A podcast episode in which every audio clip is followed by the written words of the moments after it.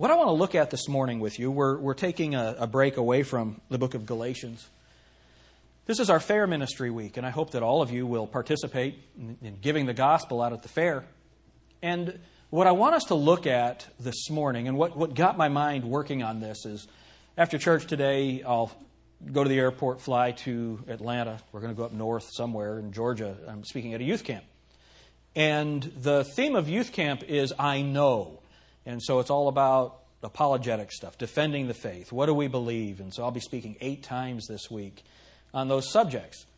And so that was really on my mind, on my heart for this week. And as we're heading into the fair ministry, and with myself giving the gospel at Helen's funeral, and then Chad at his grandmother's funeral, th- these things have been on my heart and my mind. How do you think about the Bible and about the gospel and about your place in it. That's what we're going to look at this morning. So, the title of my message today is How to Think. Now, how many of you know that there are people that don't think right? Yeah. Now, of course, this guy out in uh, Colorado in the theater, uh, obviously, there was something wrong in his thinking. And I do want to make a comment about this. Um, of course, the, the attack is on gun owners now. And the implication is that because we want to, because the Second Amendment says that we have the right to keep and bear arms, that that's why this happened. Do you know why it happened? Because the people in the theater weren't allowed to have protection. All we needed was one person who was armed. He would stand there and reload and keep shooting people because there was not one person there able to defend themselves. I'll tell you who's responsible for that. Not the crazy man, the people who are keeping sane people from being able to protect themselves. We need to shout that. You know, people are afraid of how Mitt Romney is going to handle this now because, you know, the anti gun people, because he is pro Second Amendment, the anti gun people will really. He, you know how he should handle it? He should stand up and say what I just said. If sane people were able to defend themselves, this wouldn't happen. And here's the thing that's amazing there were police officers in the area, and they couldn't help because they were not inside that room. We can't count on the police to protect us, folks. It's no one else's responsibility to protect my family. It's my responsibility to protect my family. What are we talking about? How to think. We're talking about how to think. Um, but obviously, there was something wrong in that young man's thinking. And it's just a, it's just a, a horrible thing. Of course, we don't have any inside information, but all the, all the signs lead to this as a deeply disturbed individual. Amen? Well, deeply disturbed individuals still hurt people. And our government, in many places, has said, that's all right. Trust us. I'm from the government and I'm here to help. And they were alone. And so 12 people are dead, 50 some people hurt. You know, Virginia Tech, if someone was allowed to have a weapon on that campus, someone could have protected those young people. Folks, we need to learn how to think. Our country's going off the rails. We need to know how to think. Religion is going off the rails. We need to know how to think. You know, you watch television, almost never a clear presentation of the gospel. People will say, I believe in Jesus, or you need to trust Jesus. You need to have faith. In what? In what? So we need to know how to think. Turn your Bibles. Did we already look at that Proverbs chapter 30 and verse 5? How to think. Number one, have confidence in the Bible. Number one, have confidence in the Bible. Proverbs chapter 30 and verse 5. Every word of God is pure. He is a shield unto them that put their trust in Him. Notice what it says. When you understand that every word of God is pure, then you can trust Him. If you don't believe the Bible, you cannot trust Him.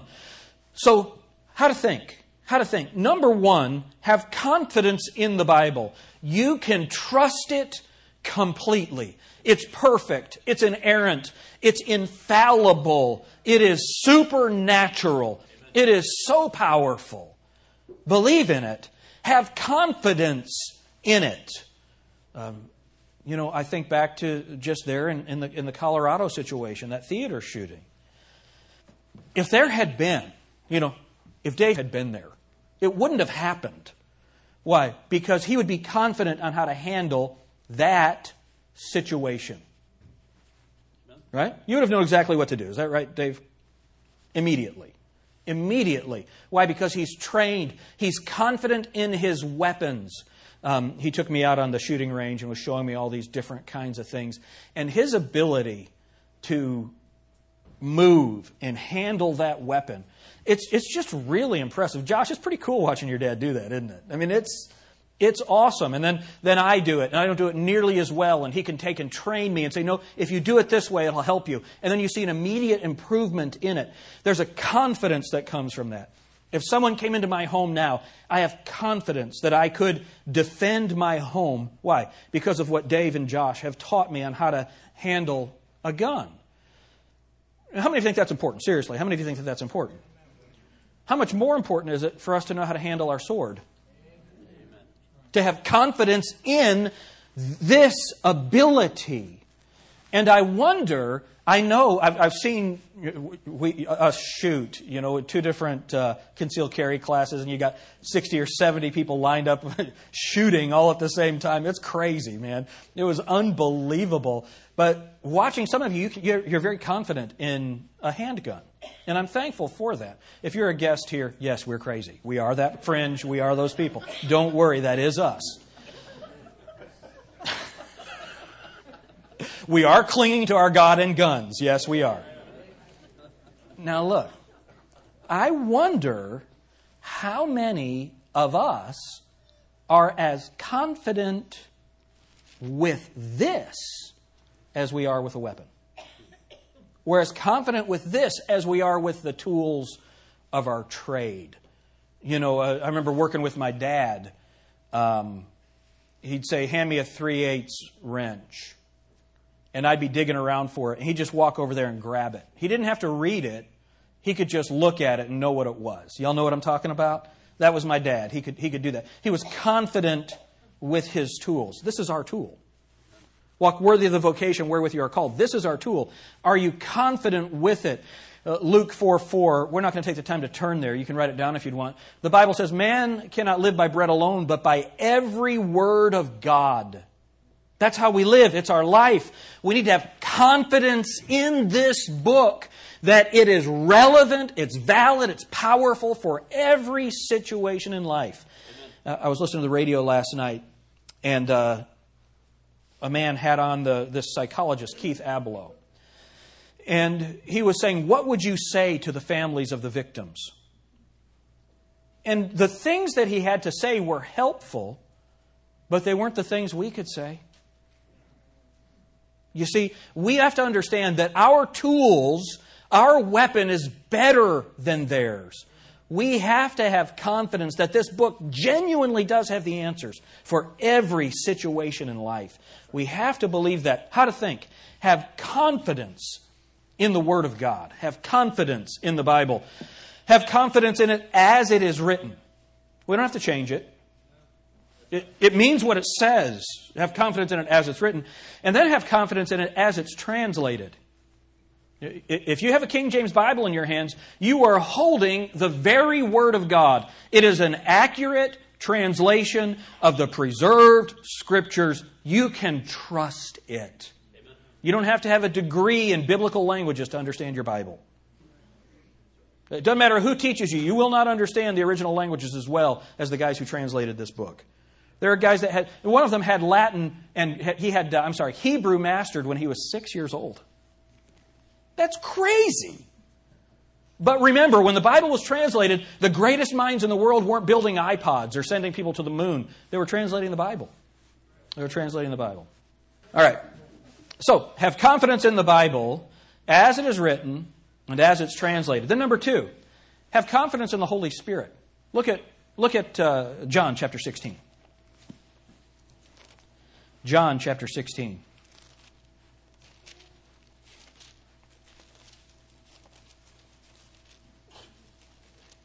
You probably tell I'm a little distracted today. But um, How many of you remember the Manson killings? Do you remember what it did to our country? How it it just captured the consciousness of our country because it was such a heinous crime. I think there were three people killed. Four? More than that? How many were killed? Six? Okay. There were six people killed, which is horrible, right? But it, it captured the national consciousness for years and years. Next week, people won't even be talking about Colorado. The world has changed, folks. It's becoming a very dark, it's become a very uh, evil place where life is really becoming devalued. Really devalued. It's, it's a very interesting dynamic. How many remember when uh, the um, the terrorists killed? Was it the 1972 Olympics in Munich? That that changed the world. Everything changed there. If that happened now, it would just be another instance of terrorism. It, it would not even make the history books, folks. It wouldn't. The world is it's devolving very quickly. Evolution's great, isn't it? It's devolving very quickly. And we have to understand the Bible told us that this would happen.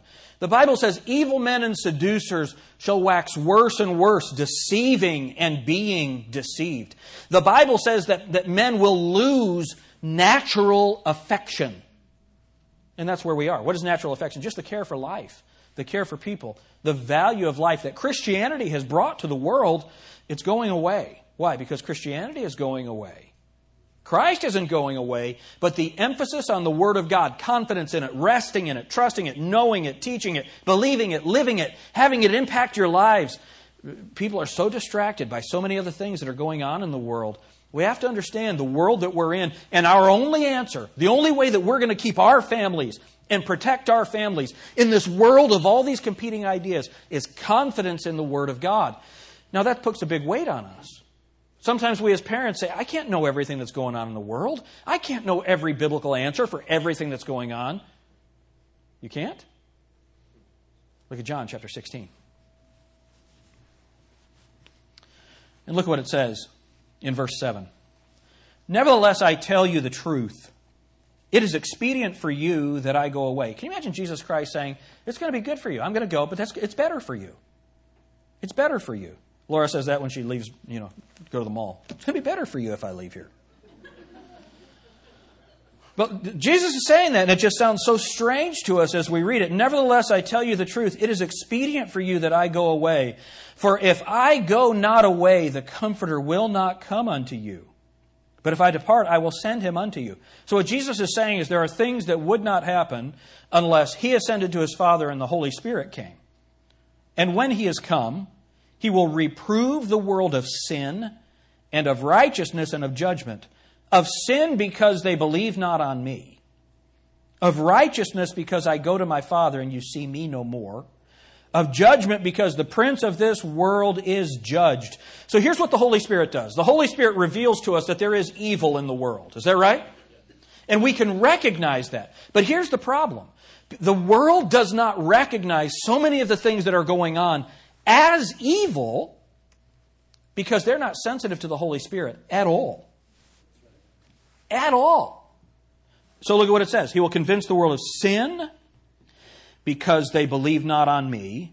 So, what is the primary sin of the world? Unbelief in Jesus Christ. Right? And then of righteousness because I go to my Father and you see me no more. There's no longer a standard of righteousness. There's no perfect person in the world. So, how are we going to understand what sin is? Well, the Holy Spirit will reveal that to us. How many of you have been in a situation and the Holy Spirit just starts convicting you? You know what? I need to get out of here. This is a bad deal. I shouldn't be looking at this. I shouldn't be listening to this. I shouldn't be watching this. I shouldn't be participating in this. Right? That's what the Holy Spirit does in you. That's His role. And then of the world. Man, this world is already judged and it is heading toward that destruction. Is there anyone who doubts that? That the world is heading toward destruction? Financially, politically, spiritually. It's heading toward destruction, right? So, what are we going to do? Verse 12. I have yet many things to say unto you, but you cannot bear them now. Why? Because he hadn't died, risen from the dead, and they didn't have the Holy Spirit in them. So they weren't ready to hear it yet. But, look at what it says. Howbeit, verse 13, when he, the Spirit of truth, is come, he will guide you into all truth. For he shall not speak of himself, but whatsoever he shall hear, that shall he speak, and he will show you things to come. He shall glorify me, for he shall receive of mine, and shall show it unto you. What is the Holy Spirit going to do for you? He's going to guide you into all truth. Say, Pastor, he was talking to the disciples here. This is for the disciples. Well, it was. And remember, they didn't have the written word of God yet. So the Holy Spirit was going to help them remember everything that Jesus had said to them, was going to teach them how to establish the church and set things in order in the churches and bring the gospel to the world. All that was going to happen. But that's exactly what the Holy Spirit does for us also. You need to have confidence in the Holy Spirit in your life that the Holy Spirit will teach you the Word of God. I, um, I speak in so many different places, so many different times. I can't remember if I told you this recently. If I have, forgive me. Um, I was at Purdue University when I was in college, in college ministry. And um, giving the gospel, and I started giving the gospel to one guy in a dorm, and you know what a dorm is like. Pretty soon there's six or eight guys in the dorm. And I'm speaking to them all, giving them the gospel and how we're all sinners. And this guy said that, uh, well, Jesus doesn't know what I'm thinking. And that verse just popped into my mind, just coincidentally, that the Word of God is quick and powerful and sharper than any two edged sword, piercing even to the dividing asunder of joints and marrow, and is a discerner of the thoughts and intents of the heart.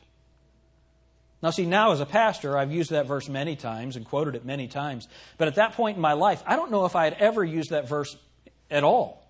What happened? as I was ministering the Word of God to someone, the Holy Spirit brought that information to my mind.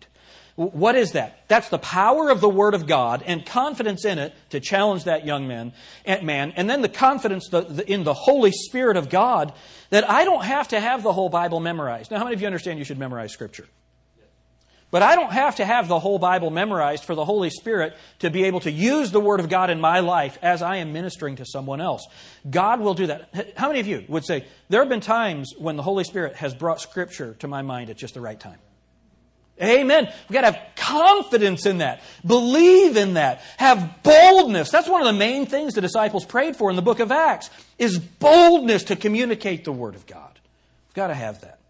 Number one, have confidence in the Bible as it's written, as, as it's translated. Number two, have confidence in the Holy Spirit. He'll guide you and you can trust Him. Then, number three, have confidence in the Bible's ability. Have confidence in the Bible's ability. Uh, look with me at uh, 1 Corinthians chapter 2.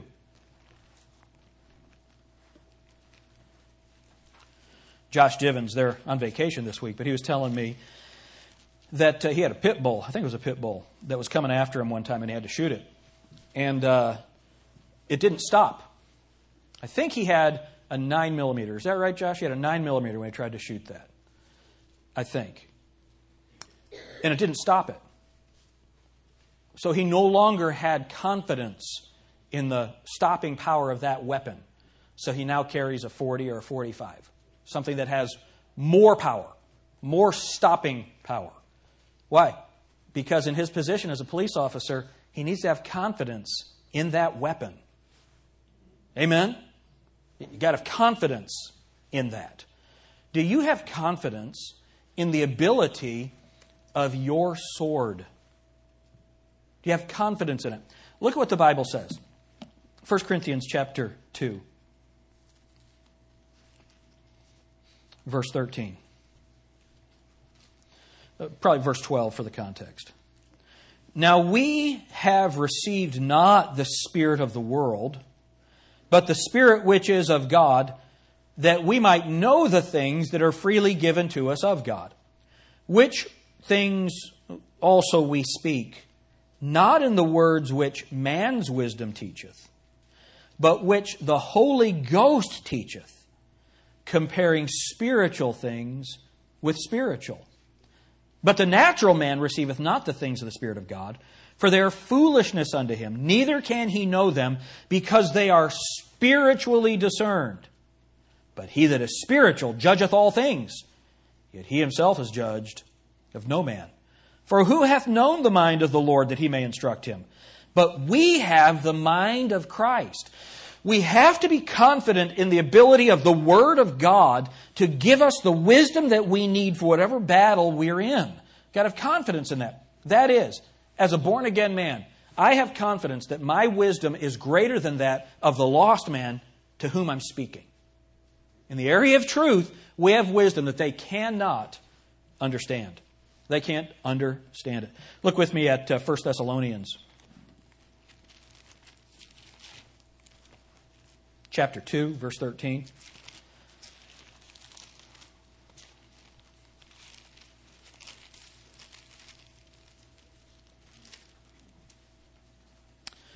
For this cause also thank we God, without ceasing, because when you received the word of God, which ye heard of us, you received it not as the word of men, but as it is in truth the word of God, which effectually worketh also in you that believe. We need to have confidence in the Bible's ability. As we believe it, it works effectually in us. It has an effect. It changes us. Confidence. Confidence in the Bible's ability. Then, number four. So, number one, have confidence in the Bible. Number two, have confidence in the Holy Spirit. Number three, have confidence in the Bible's ability. And number four, have confidence in your ability. Your ability to know the truth. Have confidence in your ability to know the truth. John 8 32 says this very clearly. Ye shall know the truth, and the truth shall make you free. That's what Jesus Christ said. You need to have confidence in your ability to know the truth. You can have answers. We don't need to walk, walk as if we don't have direction. We can have confidence in our ability to know the truth. Then have confidence in your ability to believe the truth. Look at 1 Timothy chapter 4. 1 Timothy chapter 4.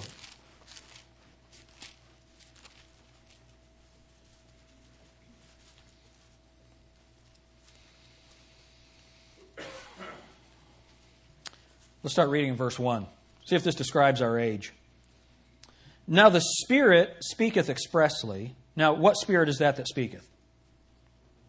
What is it? The Holy Spirit. We know that because it's capitalized, right?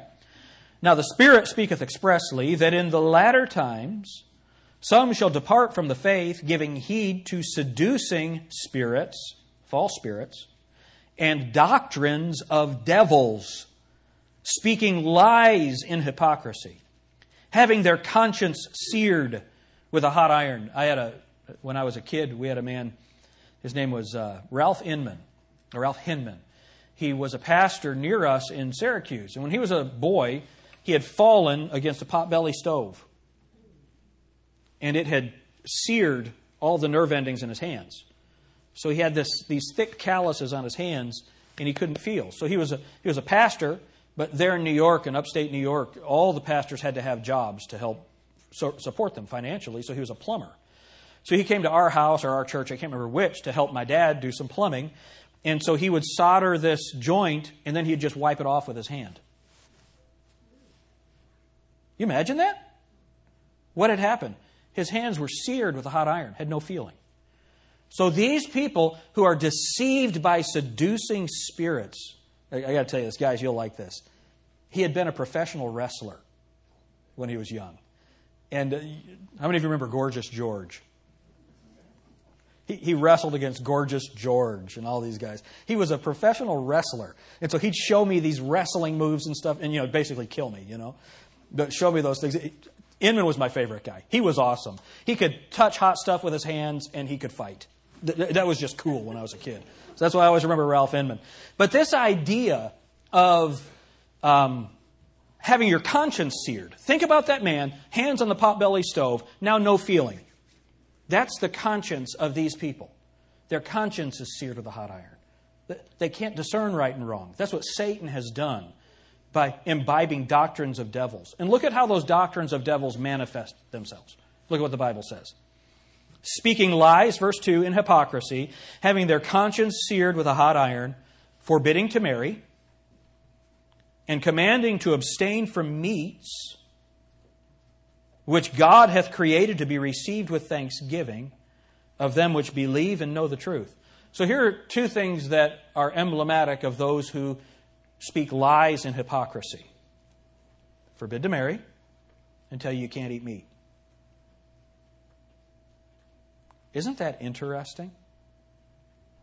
So, in our culture, we've seen that. There's a religion that's taken over the world. The priests don't marry, don't eat meat on Fridays, all those things that go on. And then, of course, any vegetarian, don't eat meat. You're not supposed to eat meat. It's bad for you. That's, that's a doctrine of devils. So I'm a meatitarian. Right? We're supposed to eat meat. God gave us meat to eat. It's good for us. Amen. What is it? Uh, I'm an animal lover. They look good on my plate next to my mashed potatoes. Right? Uh, what, what's the other one? My kids have all these. They tell them to me. The, one is uh, if God didn't want us to hunt animals, he would have made broccoli more fun to shoot at. I like that one too. That's, that's funny. Um, and then if we're not supposed to eat animals, why are they made out of meat, right? But it's clear in the Bible that God says it's fine for us to eat meat. Is that correct? So, doctrines of devils, seducing spirits. But look at verse 3 again. Forbidding to marry and commanding to abstain from meats which God hath created to be received with thanksgiving of them which believe and know the truth. You can be confident. You can be confident in your eating. You can be confident. It's okay to get married. Marriage is honorable. It's a good thing. He that findeth a wife findeth a good thing. Amen. Amen. Have confidence in your ability to know the truth and believe the truth. Doesn't matter what the seducing spirits of the age are. If we believe the truth, they will not influence us. And then, have confidence in your ability to discern the truth. Look at Hebrews chapter 5.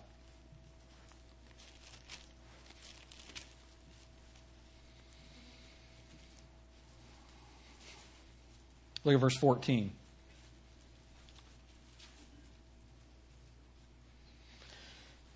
You know what? Let's look at verse 11. Hebrews 5, verse 11. Of whom we have many things to say and hard to be understood, seeing you're dull of hearing.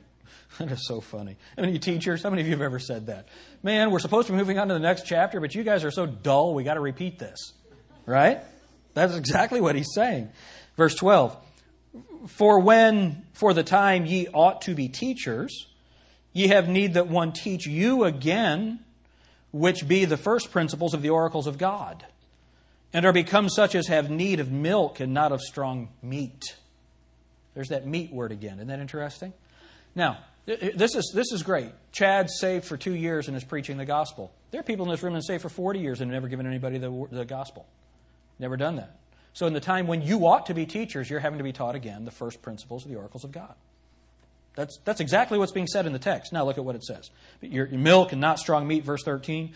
For everyone that useth milk is unskillful in the word of righteousness, for he is a babe. But strong meat belongeth to them that are of full age, even those who by reason of use have their senses exercised to discern both good and evil. So, scripturally, we understand scripturally. We're exercising our senses through the Word of God, and we're able to look at the culture and discern right from wrong, discern right doctrine from wrong doctrine, right behavior from wrong behavior. It's just amazing how much clearer thinking a biblical person is than one who doesn't have the Bible. Amen. Crazy the stuff that comes out. Uh, Chad was telling me about somebody that he knows who was upset because their synod had uh, voted to say that homosexuality is still wrong in the church. This guy's mad about that. But this guy disciplines his children because disobedience is wrong. So, homosexuality is right, disobeying mom and dad is wrong. How many of you think that guy needs a lesson in discernment? Amen. What's wrong? He's rejected the Word of God, rejected the authority of the Scriptures. And it causes you to be foolish. All right? Then, have confidence in your ability to know the truth, to believe the truth, to discern the truth, and then to remember the truth. Look at John 14, 26. How many of you would say that you don't have a good memory? Any of you? I can't remember whether I do or not. I read this great book on improving your memory. It was called, let's see. Um, it was good. All right. John 14, 26.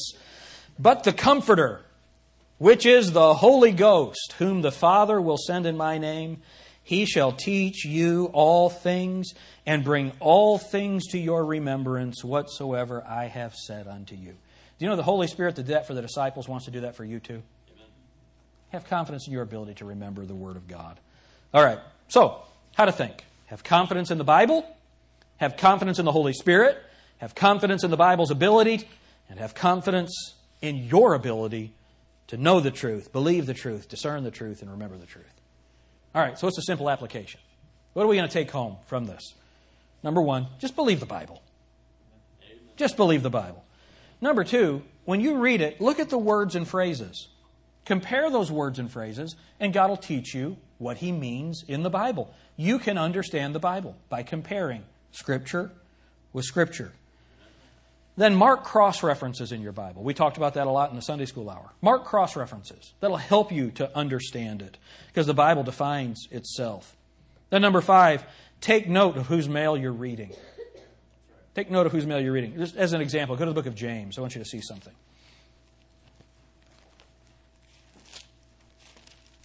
James chapter 1 and verse 1.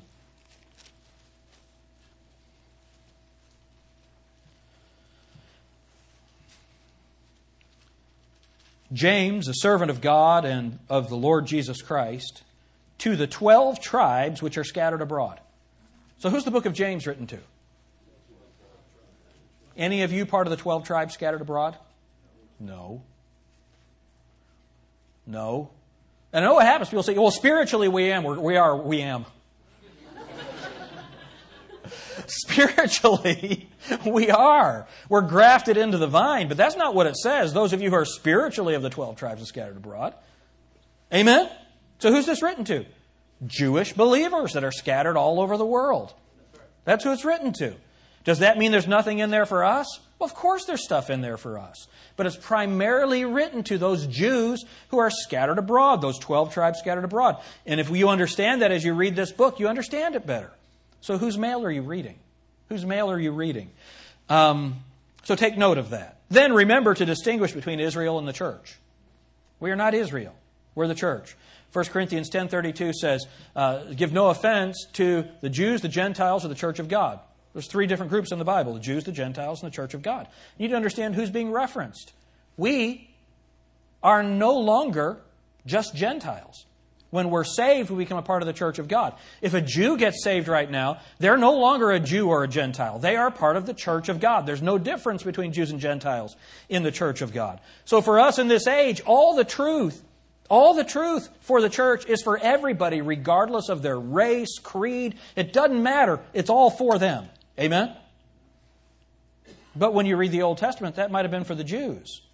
Might have been something specifically for the Gentiles. So understand the distinction between Israel and the church, and that the church did not replace Israel. God's going to come back and bring his, his nation back to himself. Then, when you learn something, hang it on something you already know. Tie it to something you already know. No floating ideas. So when I learn something about eternal security, I tie that to John 3:16. For God so loved the world that he gave his only begotten son, that whosoever believeth in him should not perish, but have everlasting life.